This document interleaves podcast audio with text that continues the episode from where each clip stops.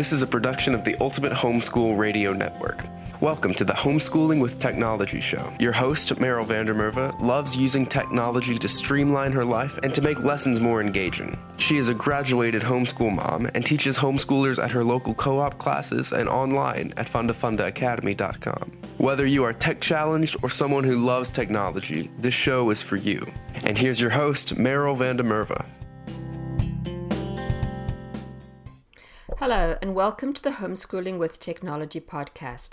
I'm your host, Meryl van der Merwe, and today we're on episode 38, and we're going to be talking about geocaching, where technology meets nature. Well, it's summer, and the weather is beautiful, and we want our children to be outside experiencing all that's good in the world around us and getting into some nature. But if you have teens, you may find that they could be a little resistant to that and they want to be inside and on their phones and on the gaming consoles, etc. Well, the cool thing about geocaching is that they get to sort of game, but they get to be on a device, but they're also out in nature. I have been wanting to try geocaching for a long time and could never get my own children to do it with me. But last year I managed to convince three students who are both on my Science Olympiad team and in my online and live geography classes to join me and to give it a try. Now, if you're going to go geocaching, the first thing is to know what it is.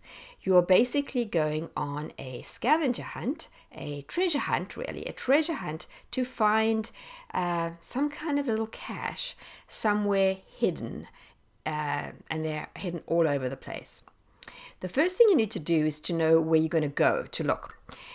You can go online and the um, official geocaching website and I'll link to that but the easiest is is to grab the app and put it on your phone now in olden days, you know, sort of five, ten years ago, the way you went geocaching was to buy a GPS, um, a handheld GPS system. Now you can just use your phone. You can also use a watch. So it is really easy and it is free. The official app is free. There are some caches that you can only know about if you upgrade, and there are more things you can get if you get the premium version of the app but I can't ever see myself paying for the premium version. There are so many choices just on the free one that it really is a fun, free activity you can do, uh, not just in the summer, but obviously all year round. So once you get the app, you can open it up and you can find the caches near you. Or if you want to go to a specific area, you can look and see what the caches are in that area. You will see um, little green dots all over the show, and you can click on them, and they will tell you a little bit more about that cache and how hard it is to find. So you can first of all look at the difficulty. Once you've decided where you're going to want to to go, you have to get there. Now, if it's really close, you might be able to walk. Most of the times, you're going to have to drive there, and you'll need to get out uh, some kind of um, GPS system to find the way because on the the uh, geocaching app, it just takes you the direct route. So you, you like as the crow flies. So that'll be the first fun thing. You can get to give your kids your phone and tell them to use Google Maps or Apple Maps, whatever you like to use, and navigate you to the actual location. Now, when we did it, we put aside set aside a few hours and decided to see how many we could find. So I also let the teens pick which one we were going to try next. Once you get there and get out of your car, then you start using the app to point you in the direction. I don't know whether handheld GPS systems are better. They probably are. But with the app on my phone, once we got about 20 feet away from the cache, we realized there wasn't much point in keeping on looking at the app. It just wasn't accurate enough, and we really had to just search the area. So, although you might think, oh, what's the point?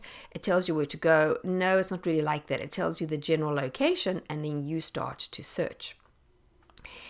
We struggled at first. We weren't even sure that we were doing this correctly. Um, first of all, was just with two of the girls, and we'd never done it. We weren't even sure we were using the app correctly. So um, I'm going to link to a blog post that I wrote after our experience, and in that blog post, you can find a little video that shows teaches you how to use the app. Now we discovered were we using it correctly, but it's still it's nice to just know what you're doing before you leave. Uh, when you get there, you can't perhaps find it easily go and look again on the app. Some of them have hints. There's always a description, and that's a beginning place to look. Then there are often hints. Sometimes they even have a photo which shows you more the general direction. There are also occasionally comments from people who have visited. All these things are useful. And you also have an option on the app to look at people who were recently at that particular location. Now, I've just looked at one of those that we struggled to find. In fact, we didn't find it last time. And DNF, you will see sometimes when you're looking to see who's been there recently, DNF means did not find. And so one of them that I did not find with these three students last time, I looked now and I saw um, people were still saying that they hadn't found it. So it might genuinely not be there anymore. And that helps so that you don't stand there for three hours trying to find something that no longer exists. But um, oh, also go and look at the size. It tells you on the details page what the size of the cache is. Because if you have in your mind, like the first few we found were all sort of in smallish canisters, and then suddenly one of them is so much smaller, perhaps, you might be looking for completely the wrong thing in the wrong place. Uh, you do have to sometimes think a little outside the box because the way people describe where they've placed things and the way they really are might not be the same way you would describe it. So, all these things are ways your children are actually learning, thinking through how would they better have described it. Um, and of course, once you've played this a few times, your children may say, hey, can we actually place one? And that is very, very cool. You can also have a look um, on the app and it will tell you if there's parking or not there, if there's um, places to go to the bathroom nearby, all that kind of thing. So you can make choices as to where you want to go based on what you feel your needs are. And obviously, if there's not parking, it is hard. You often have to sort of pull over on the side of the road, and some people get out to try and find it. When you find the cache, you take out the log and sign it. So bring a pencil. We didn't think about that because sometimes they're pencils and sometimes the pencils don't work and sometimes they aren't pencils. So bring one along. You sign it, then you go onto the, the app and you click on log geocache. You'll see that the icon that's on the map that was green will turn into a nice yellow face to show that you found it. And you'll also see that on your profile it now says how many you found. So I have now found six. Um, a couple of things that we would have done, we would do differently if we were to go again. And yes, I am really now feeling in the mood to try again is girls make sure you tie up your hair. We had two girls with long hair. One did not have hers tied up. It was difficult because you literally are climbing into bushes trying to find it. People around you do look at you like what are you doing? But we didn't really care. We we're having fun. A first aid kit is not a bad idea. We managed to one of the caches had some broken glass on it and so we had to do a bit of first aid. Water. You're going to get thirsty. We did go in the height of summer but still take some water. Bug spray you tend to be wandering around buggy places. Take some bug spray with you. And then swag. Not all the caches, but some of them actually have swag in it. Just a little pin or some little item. And if you take anything that's in the uh, the cache, so in the little container, you expect to put something back. So um, if your children do want to do that sort of thing, I was, the teens I was with didn't care. Then make sure that you're taking something that you can switch out. Now, apart from just this is a really fun idea for if you're having a staycation, for instance, just literally a thing to do around and about the house. Um, you could also use this as a way to explore places that you're going to on vacation. So, if you're going on a camping vacation, you could look around. Even if you're going to a city, maybe you've done a couple of expensive museums or um, you've been to an amusement park or whatever it is you've done, and the kids are looking for something to do and you don't want to spend money.